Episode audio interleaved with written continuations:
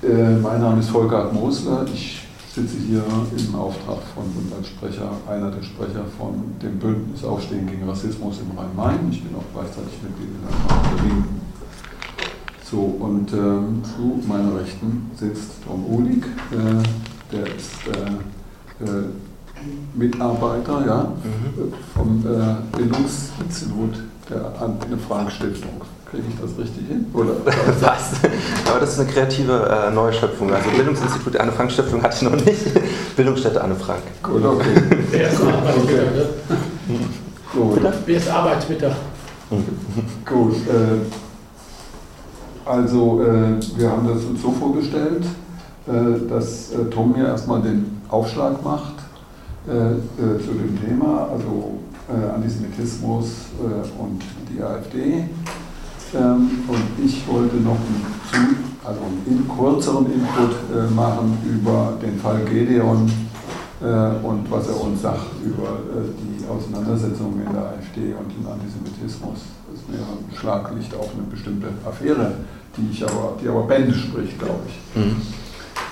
Ja, ähm, ich sage ganz kurz, äh, wirklich, ich mache das ganz, ganz kurz, ein paar Worte zur Bildungsstätte Anne Frank.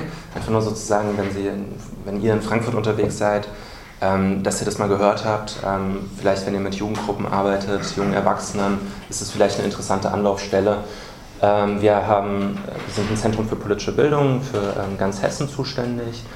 Ähm, es gibt bei uns eine ähm, jetzt gerade frisch überarbeitete Dauerausstellung äh, zum äh, Leben von Anne Frank und darüber hinaus, ähm, die mit allen Mitteln der Technik jetzt äh, renoviert wurde und die, deren Besuch ich gerne empfehlen mag. Also gerade am Wochenende sind ähm, offene Tage für Einzelbesucherinnen. Ähm, vielleicht wollt ihr da einfach mal vorbeischauen. Äh, ja. Ich werde ein bisschen übersetzen auf Französisch ab und zu. Nicht, dass, also, okay. nicht, man es Alles klar, wow. Gut. Ähm, Genau, also es gibt diese, ähm, gibt diese Dauerausstellung. Ähm, wir machen verschiedene Projekte zur politischen Bildung. Ich bin auch in einem drin zu Antisemitismus in der politischen Linken. Das ist ein ähm, heikles Thema. Damit, wenn man das am, abends in der Kneipe am Tresen sagt, was man macht, dann ist der Abend auch schnell gelaufen, weil dann redet man überhaupt nichts anderes mehr. Ähm, genau, solche Projekte gibt es dort und es gibt eben, das ist auch für Sie, für euch vielleicht ganz interessant, es gibt zwei Beratungsstellen Einmal für Betroffene von rechter und rechtsextremer Gewalt, äh, Response heißt sie, und eine Beratungsstelle für äh, Opfer von Diskriminierung, im, äh, arbeitsrechtliche Diskriminierung äh, beim, beim Mieten und so weiter und so fort. Also wenn, wenn ihr jemanden kennt, dem irgendwas widerfahren ist, dann bitte gerne weiterleiten. Ähm, die Kolleginnen sind sehr kompetent und machen ihren Job toll.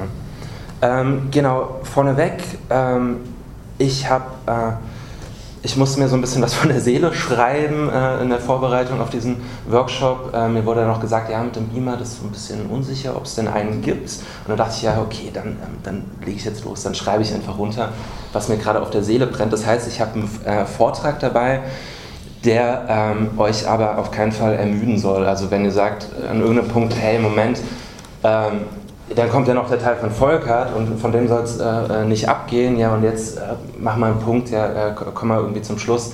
Ähm, dann sagt mir das einfach bitte und dann äh, werde ich dem nachkommen und gegebenenfalls Teile überspringen, weil das ist, das ist jetzt schon eine, ist schon eine gewisse Textmenge geworden, die ich da veranstaltet habe.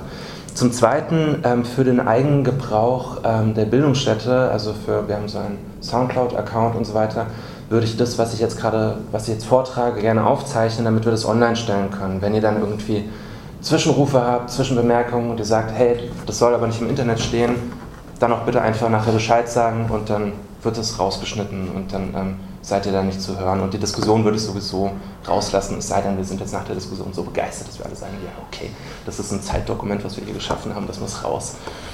Ähm, genau, ich beginne ähm, äh, mit, dem, mit dem Input über Antisemitismus in der AfD. Um das Ausmaß von Antisemitismus in der AfD begreifen zu können, ist es meines Erachtens notwendig, sich eben nicht nur auf die auffälligsten, auf die äh, Beispiele zu beschränken, die sofort ins Auge springen, sich nicht ausschließlich auf die antisemitischen Äußerungen von Martin Hohmann oder den im NS-Jargon vorgetragenen Geschichtsrevisionismus von Björn Höcke zu beschränken, sondern ihn gerade auch dort, den Antisemitismus auch gerade dort zu demaskieren wo er sich nur verhohlen äußert im völkischen Weltbild einer Partei, die mit jedem inneren Richtungsstreit weiter nach rechts rückt. Das bedeutet natürlich nicht, dass wir den offenen Judenhass in der AfD beiseite lassen sollten. Und deshalb bin ich total froh, heute einen Co-Referenten da zu haben, der äh, sich der nervenaufreibenden Arbeit unterzogen hat, diese Bücher von Gedeon tatsächlich mal zu lesen. Ähm, ich bewundere das, ich merke, ich kann das nicht mehr, also ähm, es, ist mir, es ist mir zu viel. Ich finde, ähm, dass solche Ausdauer verdient Respekt. Ähm, und ich finde, das äh, ist total wichtige Grundlagenarbeit, die gemacht werden muss. Ähm, ich versuche zunächst jetzt in dem äh, Input, weil ich habe gesehen, im Programm gab es das vorher noch nicht, erstmal so einen allgemeinen Überblick, also nur mal kurz zu rekapitulieren, ähm, was es mit Antisemitismus ähm, überhaupt ähm, auf sich hat, also was für einen Antisemitismusbegriff ich dort anlegen würde, da wir, glaube ich, nicht davon ausgehen können, dass wir alle den gleichen Stand haben, was dieses sehr komplexe Phänomen betrifft. Ähm, also bevor wir, uns, bevor wir dann mit der AfD loslegen, würde es mir eben sinnvoll erscheinen, zunächst ein paar Grundlagen der Erscheinungsformen und Wurzeln. Hallo.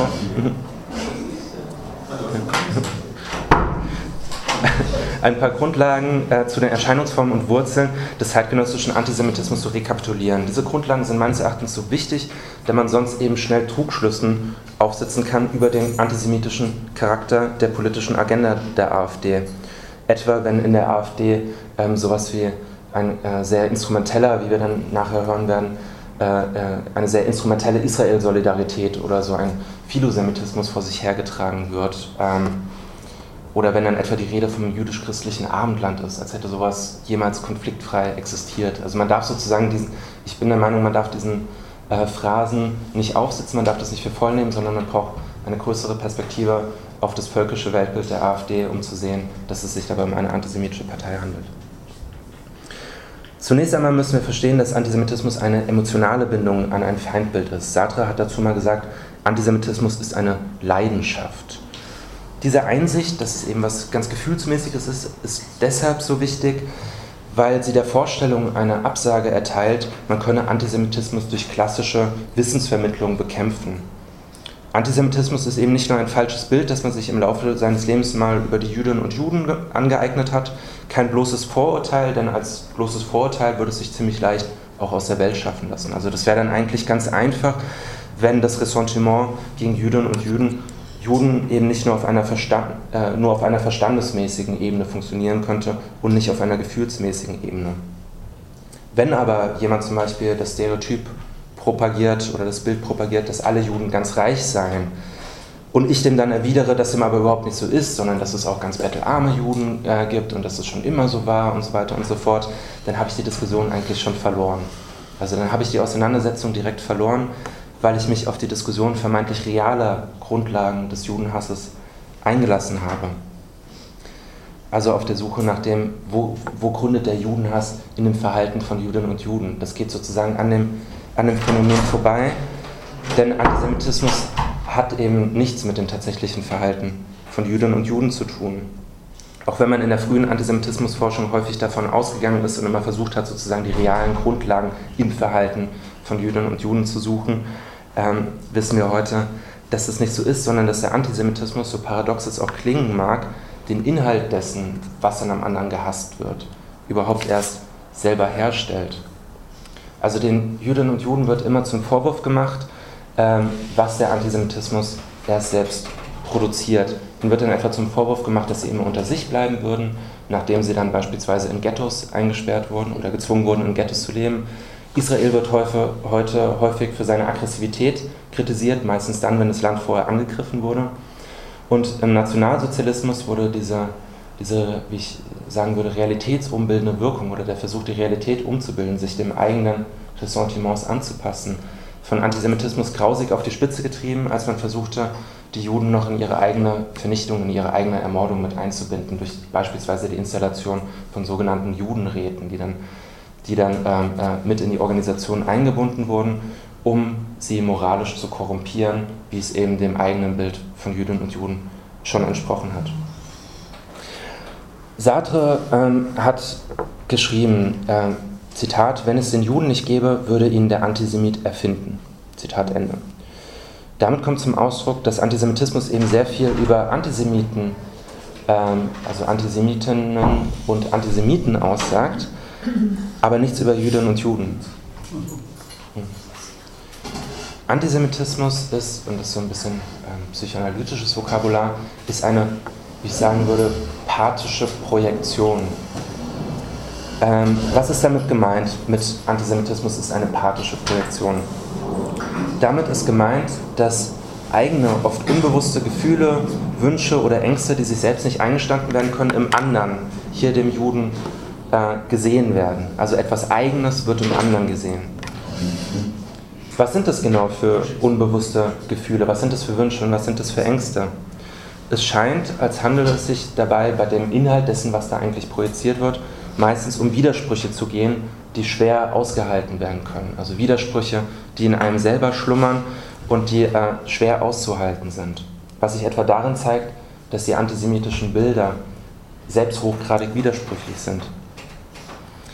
Dem Antisemiten sind die Juden einerseits ganz mächtig und andererseits sind sie ganz schwach. Sie sind unglaublich intelligent, aber sie sind auch minder bemittelt. Sie sind ganz vergeistig und sie sind triebhaft. Sie sind lüstern und verklemmt. Sie sind patriarchal und verweiblich, antinational, nationalistisch, bolschewistisch und kapitalistisch und so weiter. Also es gibt kaum ein antisemitisches Bild, zu dem es nicht auch das Gegenstück gibt. Es gibt das ist sozusagen das Besondere an dieser, äh, an dieser Ideologie, dass hier Widersprüche, ganz, ganz widersprüchliches, disparates projiziert werden, ohne dass es den Leuten überhaupt auffällt. Also die, ähm, die ähm, Nazis haben sich äh, keines also es gibt, gibt, da keine Dokumente darüber, dass sich mal jemand gewundert hat, wie das denn zusammengehen kann, dass sie bolschewistisch, kapitalistisch, weltverschwörerisch und schwach sind und so weiter. Wie das eigentlich alles zusammengehen kann. Das hat man sich gar nicht, da hat man sich nicht drüber gewundert, was ähm, meines Erachtens darauf schließen lässt, dass es eben Ambivalenzen, Konflikte, Widersprüche von einem selbst sind, die hier projiziert werden. Beispielsweise besteht ein Widerspruch zwischen dem Versprechen, die eigene Identität an der imaginierten Großartigkeit der deutschen Nation aufzurichten und, und darin besteht jetzt der Widerspruch, und der gleichzeitigen Schuld, die diese Nation durch die von ihr verübten Verbrechen auf sich gezogen hat.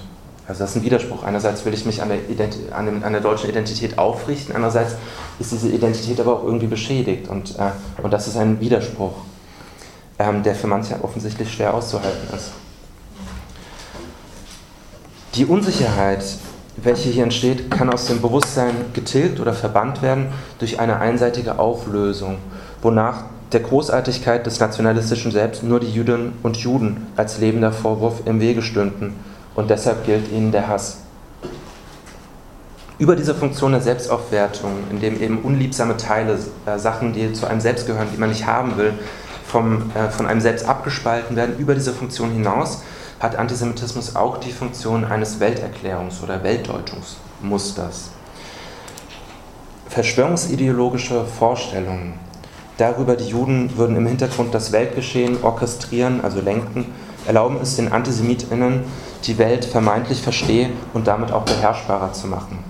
So ist es dann etwa in der antisemitischen Denkform, äh, äh ist der Kapitalismus dort nicht länger ein abstraktes Beziehungsgefüge, das die Menschen zueinander positioniert, sondern es ist etwas, das ein eingeschränkter Personenkreis in bewusster und bösartiger Absicht veranstaltet. Also um das nochmal deutlich zu machen, der Kapitalismus wird nicht von Petra und Katrin gemacht und äh, wird auch von Petra und Katrin gemacht, aber er wurde nicht von Petra und Katrin erfunden zum, zum, äh, zum Schaden ähm, äh, des, des Restes und auch nicht von Rothschild und Rockefeller, sondern ähm, der Kapitalismus ist eben ein Verhältnis, in dem wir alle zueinander stehen, in dem wir alle in unserem Alltag Anteil haben, auch in der Gewerkschaftsarbeit. Äh, nach der Zerschlagung Nazi-Deutschlands durch die Alliierten ist Antisemitismus als offenes politisches Programm nicht mehr länger opportun. Also man kann es nicht mehr so offen sein, äh, wie das vorher der Fall war. Selbst die NPD, das habe ich äh, nachgeschaut, in ihrem, haben sie so ein offen, häufig gestellte Fragen auf ihrer Website. Da sagen die auch von sich, keine antisemitische Partei zu sein. Das steht da, die NPD ist keine antisemitische Partei, trotz ihrer ständigen Verherrlichung des Nationalsozialismus. Also niemand will mehr Antisemit oder Antisemitin sein. Anstelle des klassischen, offenen Antisemitismus sind eben Schiefren getreten, die den Hass auf Jüdinnen und Juden über Umwege kommunizieren. Es ist dann etwa von den Rothschilds, dem Ostküstenkapital, dem Zinsgeldsystem, den Eliten, dem Schuldkult oder Israel die Rede. Strukturell möchte ich meinen, erfüllen diese Chiffren jedoch eben genau die gleiche Funktion wie der offene Judenhass, an dessen Bilderwelt sie auch ganz häufig anschließen. Also zum Teil werden einfach Bilder beinahe ungebrochen übernommen, äh, die es schon vorher gab. Ähm, die Ritualmordlegende, die Brunnenvergiftung, das sind alles Motive, die wir heute in abgeänderter Form auch wiederfinden. Insbesondere die Verschwörungstheorie bzw. Ideologie nimmt hier einen zentralen Stellenwert ein. Die Verschwörungsideologie behauptet die Herrschaft einer clandestinen, einer ganz geheimen Gruppe, die im Hintergrund die Fäden ziehen würde. Eine Fantasie, die eben in der antisemitischen Hetzschrift Die Protokolle der Weisen von Zion, das ist so ein Klassiker der, der antisemitischen Verschwörungstheorie, die eben in diesen Protokollen ihre Blaupause findet. Es gibt den offenen Antisemitismus, wie wir dann äh, nachher von dir hören werden, nach wie vor auch in der AfD und ihrem Umfeld. Ähm, häufiger möchte ich jedoch meinen, oder ich weiß gar nicht, ob, nee, ich kann darüber keine quantitative Aussage treffen, aber, äh, aber mindestens ebenso häufig ist auch der Verdeckte. So, das waren so ein paar Bemerkungen zu Antisemitismus allgemein. Ich komme, ich habe ähm, drei Punkte an der AfD, die ich gerne äh, machen würde. Das eine ist ähm, der Stellung der Volksgemeinschaft in der AfD. Das zweite ist deren Begriff von Arbeit. Äh, nein, Entschuldigung. Das zweite ist ähm, der Geschichtsrevisionismus in der AfD. Und das dritte ist die ähm, Bedeutung von Arbeit und Wirtschaft.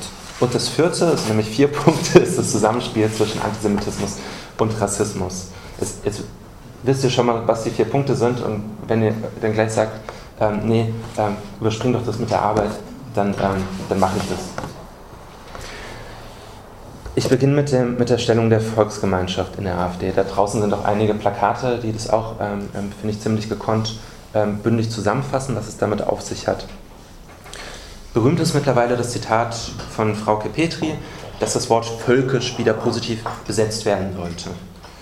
Der Landesvorsitzende der AfD in Sachsen-Anhalt, André Poggenburg, führt dazu aus, Zitat André Poggenburg, die AfD Sachsen-Anhalt spricht eine klare, unideologische Sprache und verwehrt sich gegen das ideologische Überzeichnen und einseitige Zuordnen sprachlicher Begriffe, die in ihrem Ursprung und ihrer grundsätzlichen Bedeutung ein positiver Ausdruck und Bestandteil der deutschen Sprache sind. Volksgemeinschaft ist ein solcher Begriff. Die enthaltenen Worte Volk und Gemeinschaft sind in keiner Weise negativ zu sehen, sowie der Begriff Volksgemeinschaft insgesamt. Also unideologisch ist es nach Poggenburg, Sprache einfach neu zu erfinden, einfach die Geschichte der Sprache auszutilgen, als hätte es sie nie gegeben. Ich möchte aber meinen, dass der Begriff der Volksgemeinschaft bei Petri und bei Poggenburg eben genau das meint, was er allerspätestens seit dem Nationalsozialismus meint, nämlich eine ethnisch homogenisierte Masse, die keine inneren Widersprüche mehr duldet. Also diese Widerspruchsfreiheit ist ein total zentrales Element der Volksgemeinschaft. Die ziehen alle, die gehören alle zusammen. Das ist sozusagen, die haben einen einheitlichen Willen und der gehört zusammen. Es gibt da keine inneren Widersprüche. Die bejahende Rede oder emphatische Rede von der Volksgemeinschaft ist eben, würde ich sagen, kein zufälliges Element in der AfD, sondern ein integraler Bestandteil ihrer Politik.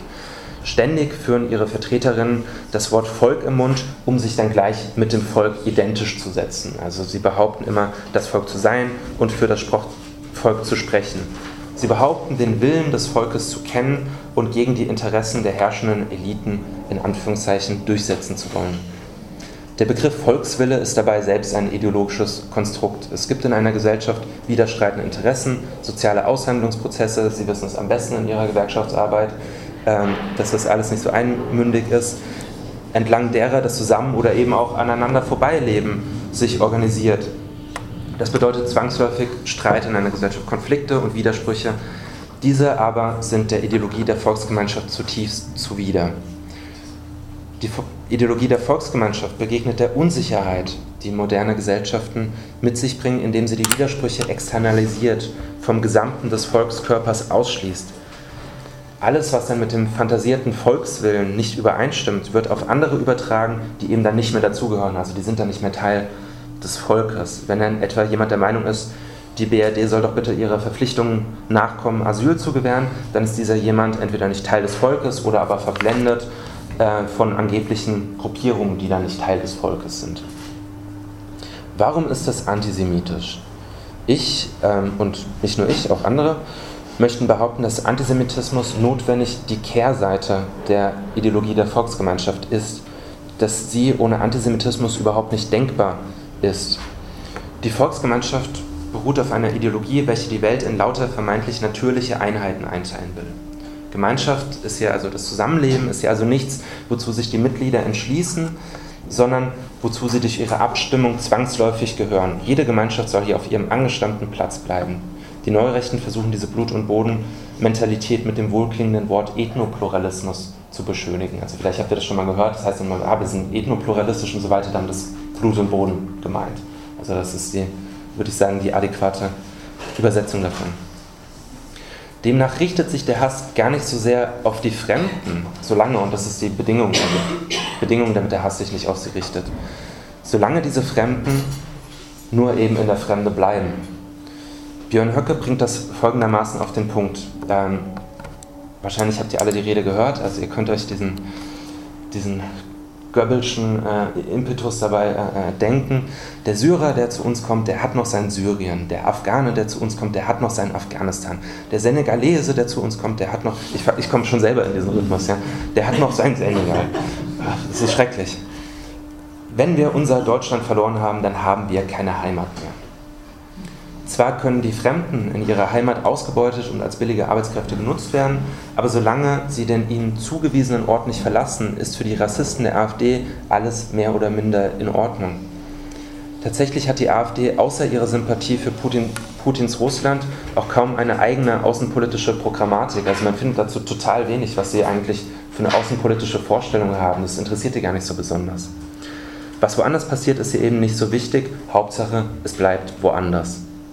Was sie aber immens stört, ist alles, was diese Einteilung der Welt in eigenes und Fremdes irgendwie irritieren könnte. Was diese Fantasie, die vor allen Dingen Komplexität des gesellschaftlichen Zusammenlebens äh, äh, reduziert, was diese Fantasie zersetzen könnte. Und dabei kommt dann Antisemitismus ins Spiel.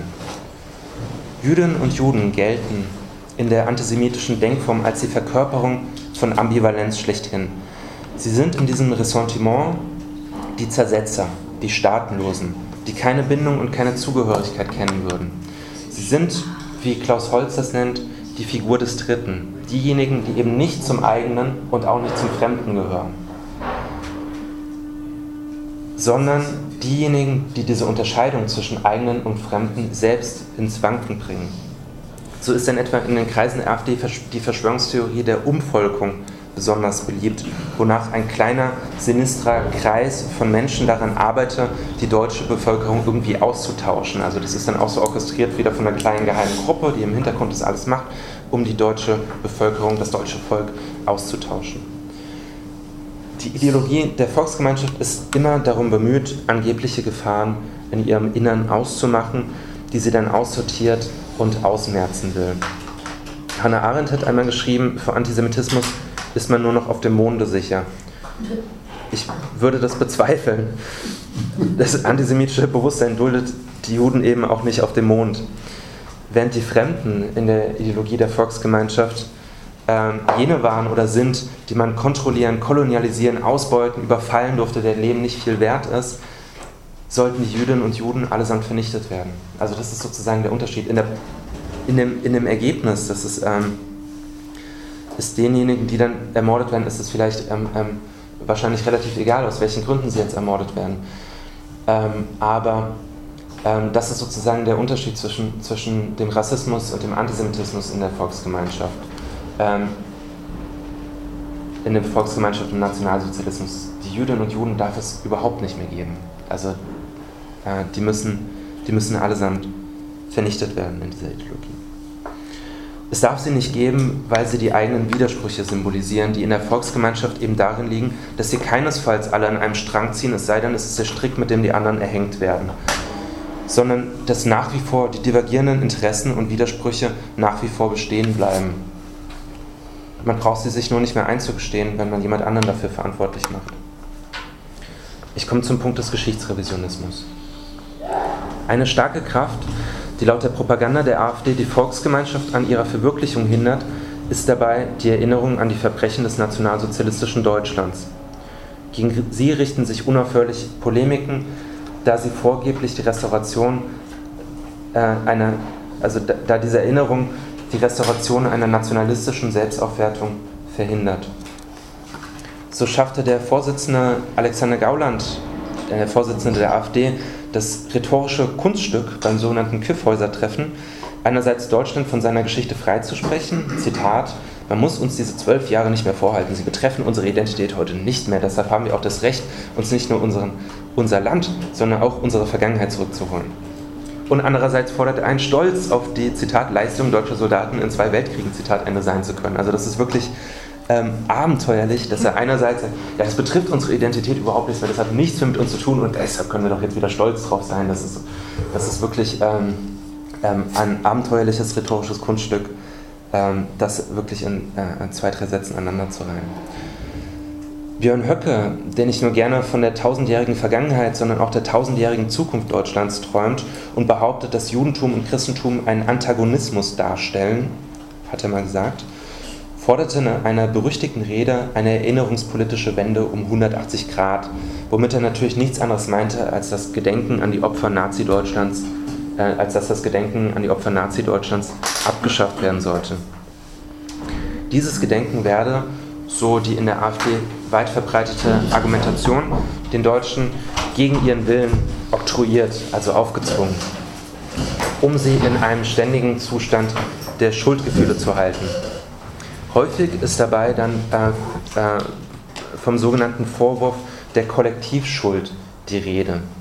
Es wird immer gesagt, ja, die Deutschen leiden heute unter dem Vorwurf einer Kollektivschuld und so weiter, oder dass sie das sich selber schon verinnerlicht hätten. Tatsächlich wurde dieser Vorwurf aber selbst in Zeiten, als er eigentlich angebracht gewesen wäre, also ähm, nach dem Ende des Zweiten Weltkrieges, ähm, seitens der Alliierten nie offiziell erhoben. Also es gibt, gab diesen Kollektivschuldvorwurf, den gab es nicht ähm, von Seiten der Alliierten sondern immer nur projektiv von deutscher Seite abgewehrt. Um einen Vergleich zu machen, die Deutschen handeln da sozusagen wie ein Mörder, der jemanden umbringt und danach zum Telefonhörer greift und die Polizei anruft und sagt, er war es nicht. Ähm, ich, diese Tat, ich kann diese Tat unmöglich begangen haben. Also dieses Schuldgeständnis, ähm, ähm, äh, diese Schuldabwehr kommt, bevor sie überhaupt ähm, äh, in dieser Form vorgebracht wurde. Wenn von Kollektivschuld die Rede ist in diesen Kreisen, lohnt es sich aber meistens genauer hinzuhören, damit der, damit der Abwehr äh, dieser Schuld zumeist Scheußlichkeiten in der Gegenwart vorbereitet werden.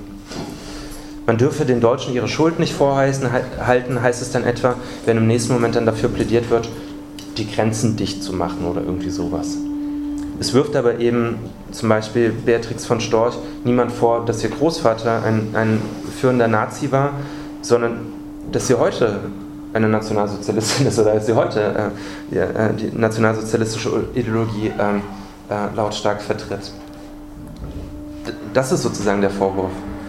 Der Geschichtsrevisionismus in der AfD bedient, ähm, ah, indem man aber diesen ersten Vorwurf konstruiert, also diesen Vorwurf der, der, der Kollektivschuld konstruiert, soll dann der zweite eben, was eigentlich heute passiert oder für was man heute einsteht, sondern gleichzeitig mit abgewehrt werden. Also es wird sozusagen immer, immer ähm, die, die Vergangenheit abgewehrt, um, um äh, die absurdesten Scheußlichkeiten in der Gegenwart zu rechtfertigen. Der Geschichtsrevisionismus in der AfD bedient sämtliche Elemente sogenannten sekundären Antisemitismus bzw. des Schuldabwehr-Antisemitismus. Es wird behauptet, die Deutschen hätten heute noch ungerechtfertigt unter der Last der Geschichte zu leiden und verschiedene, oft nicht genau benannte, aber mächtige Interessengruppen würden daraus ihren Profit schlagen. Es ist der Antisemitismus nicht trotz, sondern wegen Auschwitz. Nach einem Wort des Psychoanalytikers Zvi Rix, Zitat, die Deutschen werden den Juden Auschwitz nie verzeihen, Zitat Ende. Und so wird dann in der AfD und ihren Kreisen ständig gegen eine vermeintlich gegen einen vermeintlich verordneten Schuldkult geschossen. Ich merke, ähm, ich strapaziere die Zeit jetzt schon über Gebühr. Ich würde den Teil ähm, zur Arbeit überspringen. Ja. Mache ich. Mache ich. Das, was Sie eben sagten, hm? gerade nochmal wiederholen, da bin ich nicht ganz mitgekommen. Den, den, diesen letzten Gedanken. Ah, mit dem sekundären Antisemitismus, ja. Schuldabwehr-Antisemitismus. Ja. Genau, also Schuldabwehr-Antisemitismus ist sozusagen ähm, eine neue Form des Antisemitismus nach 1945, die, ähm, die darin gründet, also das ist tatsächlich so eine paradoxe Denkfigur, aber man trifft sie recht häufig an, dass, ähm, dass den dass so einerseits so eine Täter-Opfer-Umkehr bedient wird, also dass man sich sozusagen als Opfer geriert dessen, dass man jetzt unter Schuldgefühlen zu leiden hat. Und das wird wiederum den Jüdinnen und Juden zum Vorwurf gemacht. Also da wird dann ähm, äh, Täter-Opfer-Umkehr ist ein beliebter, beliebtes Motiv zu sagen, ähm, ja, aber es gab ja auch, ähm, aber es gab ja auch der, die jüdische Verschwörung gegen Deutschland oder sowas. Ähm, heute ist es ganz besonders ähm, beliebt zu sagen, da muss man immer hellhörig werden zu sagen, ja, was die Juden heute in Israel machen, das ist das Gleiche, was die Nazis äh, früher mit den Juden gemacht haben und so weiter. Das ist auch so eine klassische so Täter-Opfer-Umkehr, weil dann kann es ja gar nicht so schlimm gewesen sein, was, was unsere Eltern, Großeltern, Urgroßeltern veranstaltet haben. Ähm, und ja, natürlich gehört auch immer dazu ähm, äh, Schlussstrich-Debatten ähm, ähm, zum säkulären Antisemitismus. Also zu sagen, ja, das ist jetzt so lange her, das wird auch ganz häufig gesagt, das ist ja jetzt 70 Jahre her, dann das ist, also, es ist noch nicht mal ein Menschenleben her. Ähm, und man sollte doch jetzt aufhören, äh, da noch die ganze Zeit drüber zu sprechen. Ähm, tatsächlich finde ich immer bemerkenswert, also die erste, die erste Schlussstrichdebatte, äh, die groß geführt worden ist in Deutschland, die war 1951, also sechs Jahre äh, nach dem Ende des Zweiten Weltkriegs, wo sozusagen öffentlich debattiert worden ist, das ist jetzt sechs Jahre her, müssen wir da jetzt noch drüber reden. Ja? Also das, ist, ähm, das heißt, das begleitet sozusagen die Bundesrepublik seit ihren Anfängen, müssen wir da jetzt wirklich noch drüber reden. Also das, genau. Ähm, hat sich das damit so ein bisschen? Ja. Okay. Ähm, genau, den Punkt zur Arbeit und ähm, Wirtschaft überspringe ich. Könnten Sie das vielleicht mal mit einem Satz in Quintessenz, diesen Punkt zusammenfassen? Oh wow. Ohne, ohne es richtig auszuführen. Genau, ich, vers ich versuche es, ja. Also ähm, es, ich würde sagen, dass die AfD ähm, es schafft, dispar ganz disparate Interessengruppen unter einen Hut zu bringen, nämlich solche, die, ähm, die ihre Privilegien, ihre wirtschaftlichen Privilegien schützen wollen vor staatlichen Eingriffen, also die sozusagen Angst davor haben, zu viel Steuern zu bezahlen oder sozusagen ähm, ähm, ähm ihre wirtschaftlichen Freiheiten irgendwie zu verlieren ähm, und eben solchen, die ähm, äh, tatsächlich ähm, äh, äh, wirtschaftlich auch bedroht sind, die sozusagen um Sozialleistungen, Renten, Sozialversicherung und so weiter, die davor Angst haben, ähm, ähm, äh, da Einschnitte erleben zu müssen. Und die AfD schafft es, diese beiden Interessengruppen anzusprechen, indem sie einerseits total marktliberal argumentiert, also in den, äh, in den Grundsatzprogrammen findet man dann immer das Wirtschaftssubjekt oder das, die Eigenverantwortung, das Wirtschaftssubjekt, eigenverantwortliches Handeln, das ist sozusagen das, wie unsere Wirtschaft funktioniert, schlanker Staat und so weiter.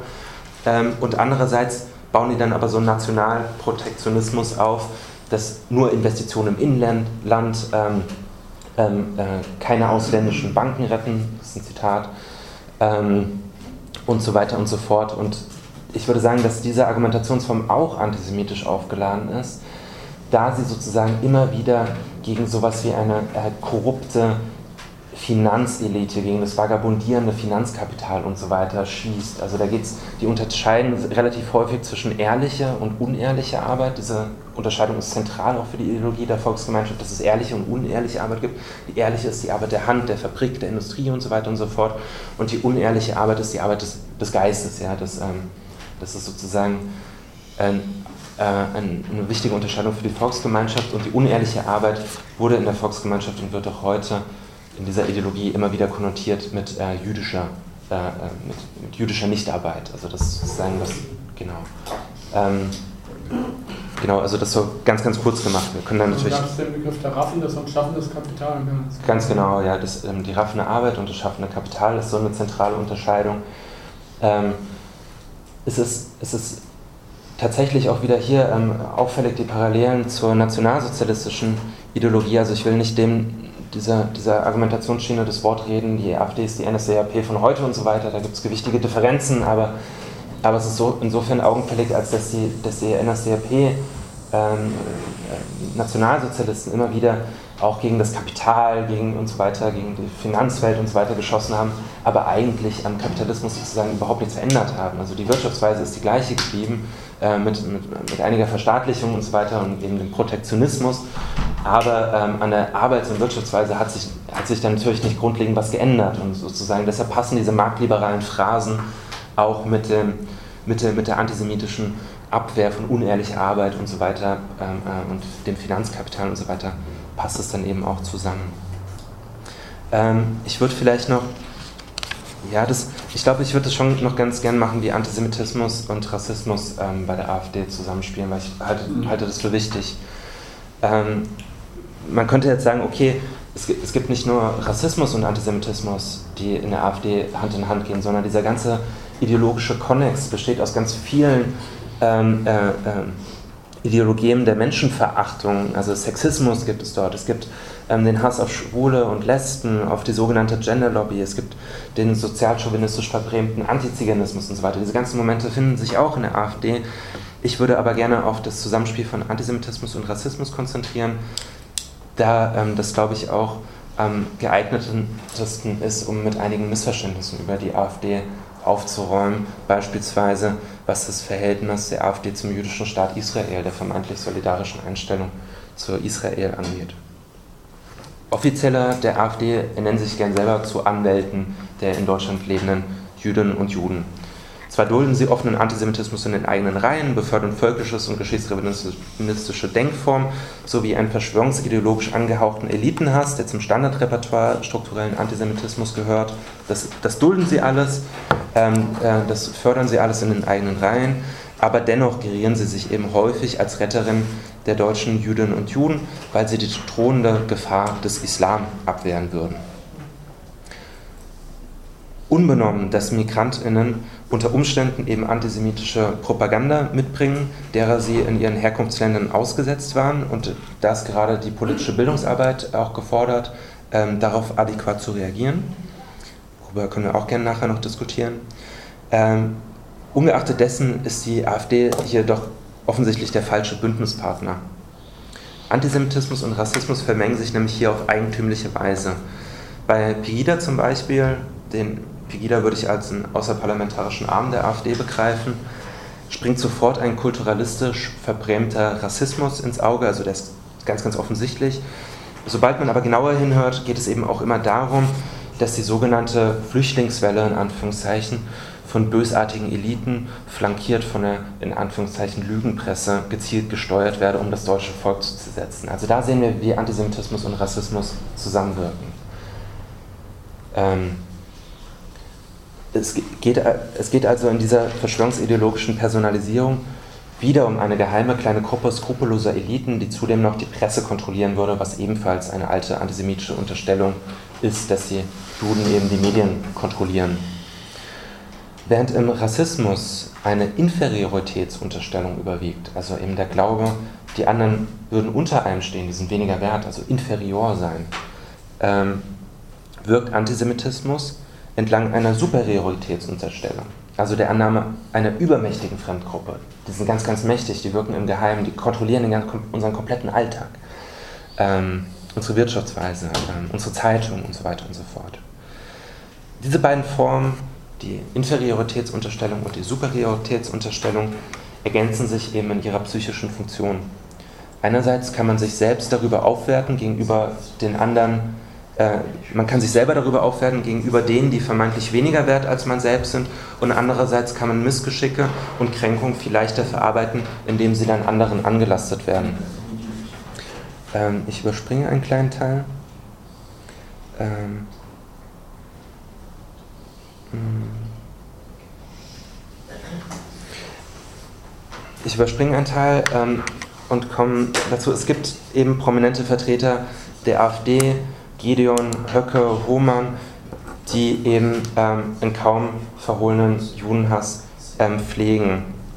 Allerdings gibt es dann eben auch immer wieder diese Stimmen von Gauland und Petri, die gerne Partei für Jüdinnen und Juden sowie insbesondere Israel nehmen oder vermeintlich Partei ähm, dafür nehmen. Diese, wie ich meinen möchte, Lippenbekenntnisse erfüllen erstens die Funktion eines Feigenblattes, das eben signalisieren soll, ähm, man gehört noch irgendwie zum gesellschaftsfähigen Diskurs. Und andererseits sind sie von allerlei Projektionen geprägt. Der demokratische Staat Israel wird dann zu einer Bastion gegen die arabischen Horden im Nahen Osten zusammen fantasiert. Also das ist sozusagen die Idee, die dahinter steht. Ja? Die, die gehen richtig mit den Muslimen um, sozusagen, die zeigen denen, wo es lang geht. Das sind die Fantasien, die dahinter stehen, wenn dann, äh, wenn dann Gauland ähm, äh, äh, von Israel Solidarität spricht. Also vielleicht habt ihr das verfolgt, als es im Bundestag die Reden zum, äh, zu 70 Jahre ähm, Israel gab. Da hat Gauland auch eine Rede gehalten, hat also eine, hat, ähm, äh, ja, sozusagen für, für Israel, für den jüdischen Staat ausgesprochen, was ja erstmal keine schlechte Sache ist. Allerdings das Vokabular ist derart martialisch und sozusagen und, ähm, und dass man dann da, muss man dann dafür sterben und so weiter und so fort. Und ähm, ähm, wo man merkt, okay, hier sind gerade aber Fantasien im Spiel, die haben mit, mit dem realen Israel irgendwie nicht mehr viel zu tun. Ja? Das sind Vorstellungen, ähm, die kommen von dir, ähm, den Heldentod zu sterben und so weiter.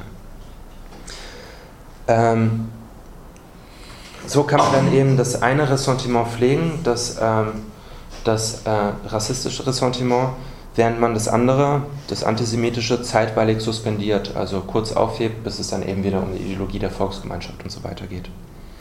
Antisemitismus gehört jedoch wie der Rassismus unverbrüchlich zur völkischen Denkform. Die deutschnationalen Erweckungsbedürfnisse sind ohne sie, ohne, ohne den Antisemitismus schlicht nicht zu haben. Ähm, ich möchte eine ganz kurze Schlussbemerkung noch machen, weil mir das, weil das wirklich wichtig ist.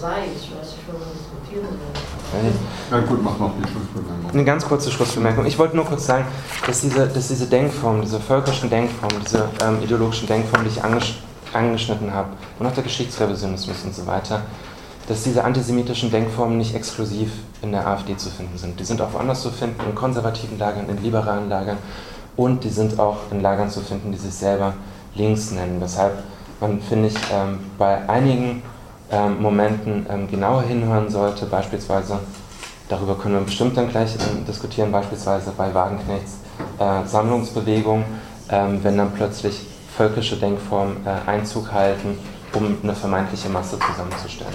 Tut mir leid, dass es so lange war. Ähm, ich übergebe an Volker und bedanke mich für die, für die Ausdauer.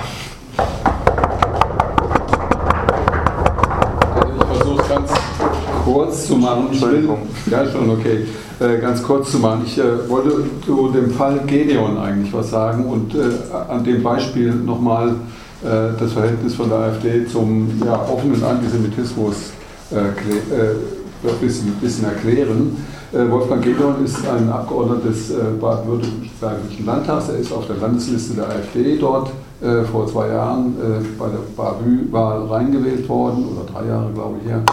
Und ähm, äh, er ist, es ist dann bekannt geworden, die Bildzeitung hat es veröffentlicht, dankenswerterweise, hat irgendwann mal seine Schriften jemand gelesen äh, und äh, siehe da, er hat drei dicke Bände mit 2000 Seiten geschrieben äh, über äh, Christentum und, äh, was ja, wollte ich dazu jetzt gar nicht, irgendwas mit Christ, das ist, egal, jedenfalls hat er, ich habe das Buch auch mir, die Bücher mir angeschaut über das christliche Abendland irgendwas, ja. Und äh, jedenfalls, äh, er beschreibt das unter dem, äh, nicht Pseudonym, sagt er, aber äh, unter dem Namen äh, Wolfgang Georg Meister. Also das Buch kriegt man, wenn man es ausleiht, unter diesen, äh, unter diesen Namen in der Deutschen Bibliothek. und, und Georg Meister.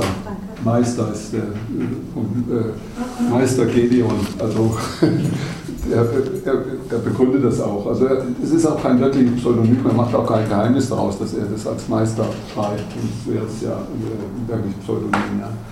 Ähm, äh, und es ist eine Dialogform. Er redet wirklich als Meister ja, zu seinen Schülern oder zu seiner Schülerin. So äh, ist es zu verstehen.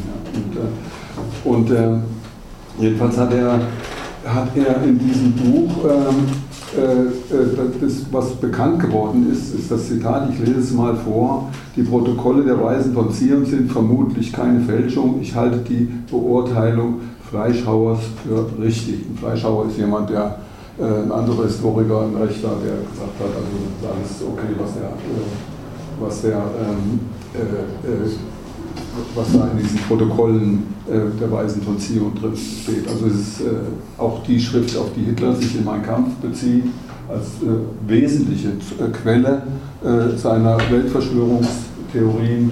Äh, und insofern ist das schon wichtig. Also ist das nicht irgendein Zitat, was er hier bringt, sondern es ist ein Bekenntnis eigentlich zu Hitlers Mein Kampf indirekt und der Authentizität dieser Schrift.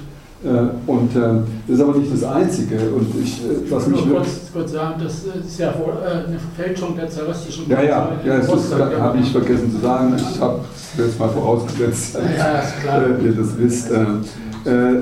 Und also zu, der, zu dem Holocaust sagt er, einerseits immer wieder finden sich Sachen, Bekenntnisse, dass der singuläre Charakter des Massenmords an den europäischen Juden sei unbestritten. So was findet sich über das ganze Buch verteilt immer wieder, solche Sätze. Da denkt man, hoppla, was ist denn hier los? Ja? Aber wenn man dann ins Einzelne geht, äh, dann sagt er, äh, zum Beispiel auf der Seite 221 von Band 2, ab 1942 kam es zum großen Massaker, circa 6 Millionen europäische Juden sollen in den KZs und durch andere Verfolgungen äh, äh, der Nationalsozialisten ums Leben gekommen sein.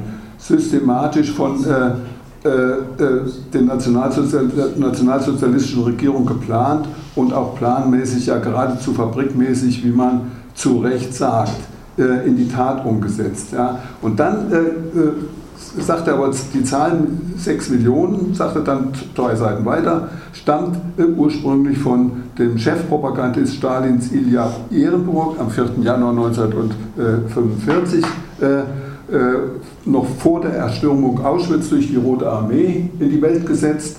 und da wären überhaupt nur drei Zeugen bei der Erstürmung dabei gewesen. Man hat man hat, man hat äh, ursprünglich gesagt, über 6 Millionen äh, äh, äh seien äh, ermordet worden, 4 äh, Millionen davon in Auschwitz. Hätte, diese Zahl von 4 Millionen hätte man hinterher korrigieren müssen, es seien nicht so viel gewesen, aber dann hätte man auch die 6 Millionen korrigieren müssen. Es geht ihm nicht um Mathematik, sondern um Massenmord, sagt er dann wieder.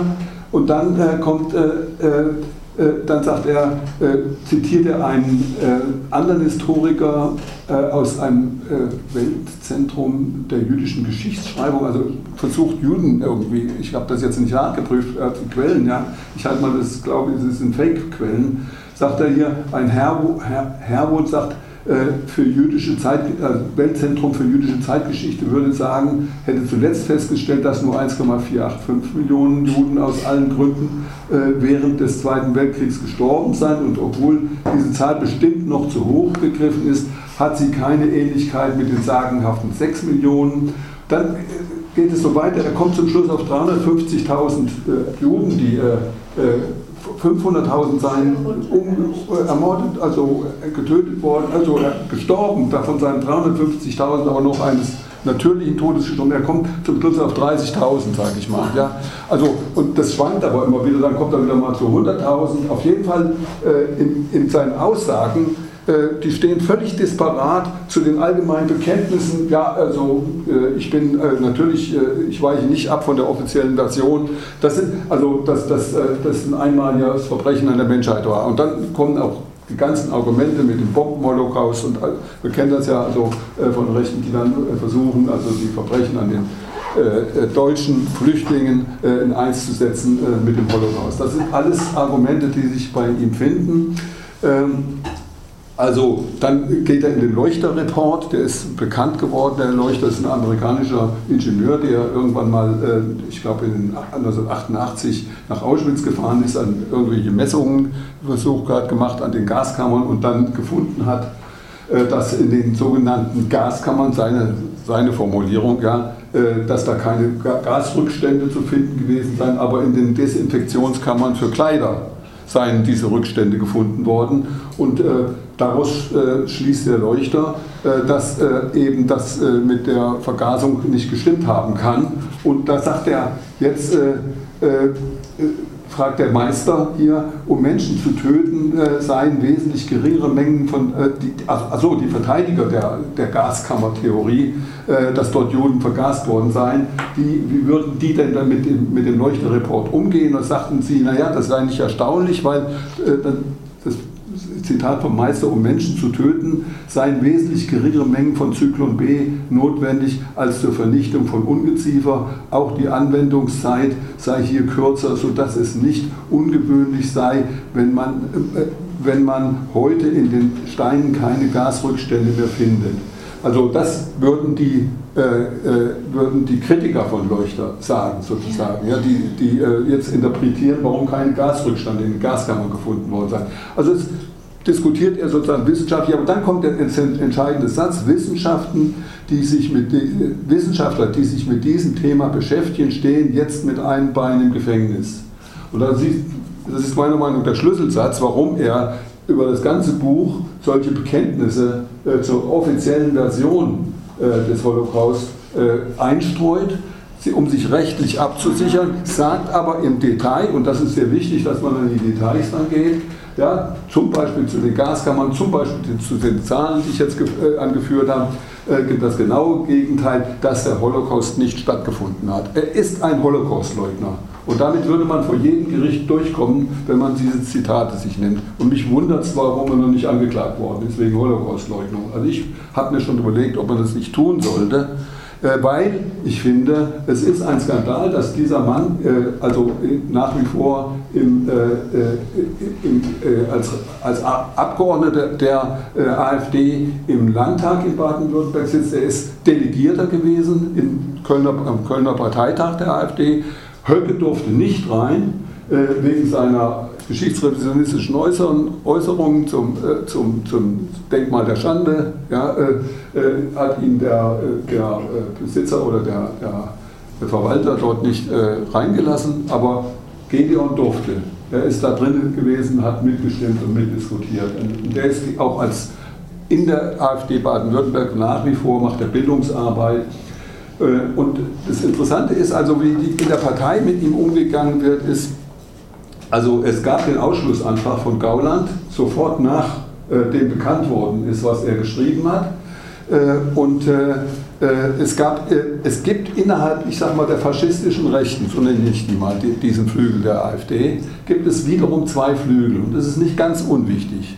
Das eine ist Flü der Flügel um die junge Freiheit, der Gauland angehört. Das ist eine Wochenzeitschrift, sehr professionell gemacht inzwischen zu der bekennt sich auch der Parteiphilosoph äh, Marc Jongen. Äh, und äh auf der anderen Seite die Zeitschrift Sezession um äh, äh, den, um den ähm, wie heißt er nochmal? Götz Kubitschek, genau, danke. und, und das Institut für Staatspolitik. Also die in Schnellroda sitzen die, so in, in Thüringen.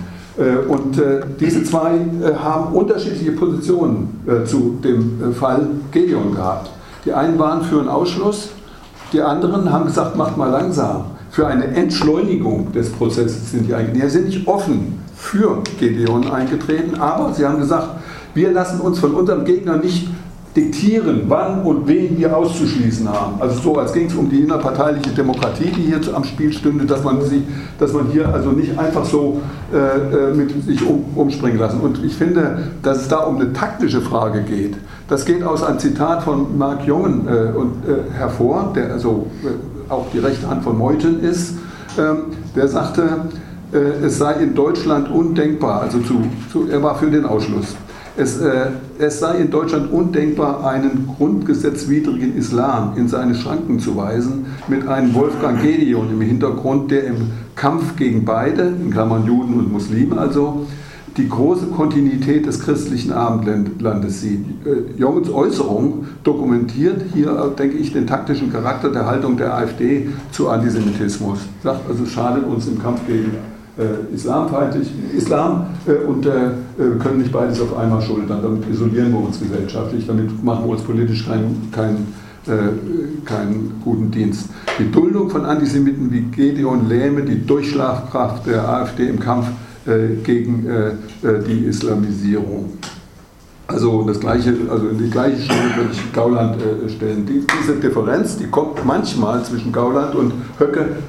Manchmal sagt Gauland, so hätte ich das nicht formuliert, aber er verteidigt ihn und das ist wichtig. Also es gibt eine Grundsatzsolidarität dieser beiden äh, Richtungen des Neofaschismus, die an einem Strang ziehen. Ich will nicht ausschließen, dass irgendwann mal auch nochmal zum offenen Streit zwischen denen kommt. Äh, es geht um darum, und ich glaube, äh, ich fand es sehr wichtig, was du gesagt hattest über den Zusammenhang zwischen völkischem Nationalismus und Antisemitismus.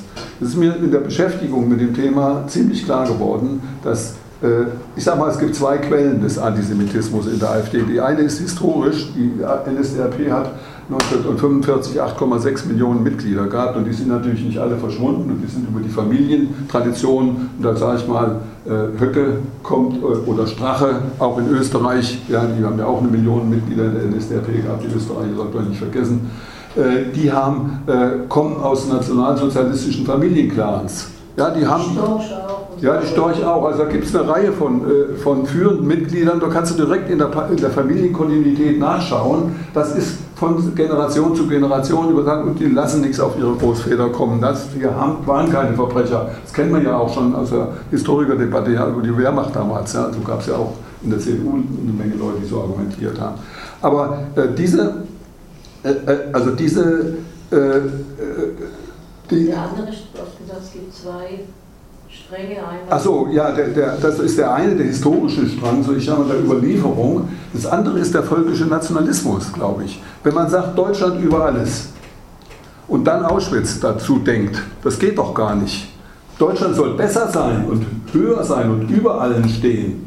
Äh, und dann gleichzeitig äh, mit diesem Kapitel um, dann muss man vom Fliegenschiss reden. Wieder, äh, also der, der Gauland ist ja nur kein erklärter Antisemit, kein offener Antisemit, aber er, sage ich mal, mit seiner Formulierung, dass Auschwitz ein Fliegenschiss ist in der deutschen Geschichte, über die wir uns nicht mehr zu sorgen brauchen. Deutschland ist nicht schlechter, nicht, ist besser als alle Völker. Ja? Also dieser völkische Nationalismus ist ja eine Überhöhung nach außen.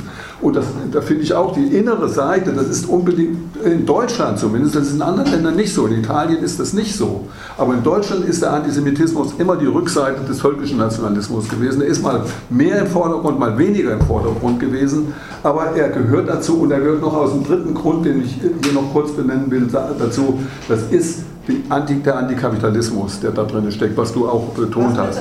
Der Antikapitalismus. Eine antikapitalistische Welterklärung, die sozusagen via äh, Antisemitismus glaubhaft gemacht wird und der eigenen Basis sozusagen als Welterklärungsmuster gilt. Das ist ein Zement, auf den äh, äh, die Rechte und vor allen Dingen die faschistische Rechte in Deutschland nicht verzichten kann, weil sie natürlich auch eine Kritik an dem Kapitalismus ihren Anhängern, die zum Teil, du hast ja auch gesagt, es gibt eine soziale Basis in den unteren Schichten auch, nicht nur in den sogenannten bürgerlichen Eliten, da gibt es auch eine oder ich sage mal eher Mittelstand. Die Eliten ist ein bisschen zu hoch gegriffen, glaube ich. Also äh, die Eliten, damit meine ich die eine Prozent, die wirklich die Herrschenden sind, die sind da nicht. Es sind die Leute, die aus dem Mittelstand sich bedroht fühlen und die, äh, die, äh, die den Weg gegangen sind. Also Poggeburg ist ein typisches Beispiel. Ne? Der ist ein gescheiterter Unternehmer, zweimal bankrott gemacht, bevor er Landtagsabgeordneter ist. Das hätte ihm besser passieren können.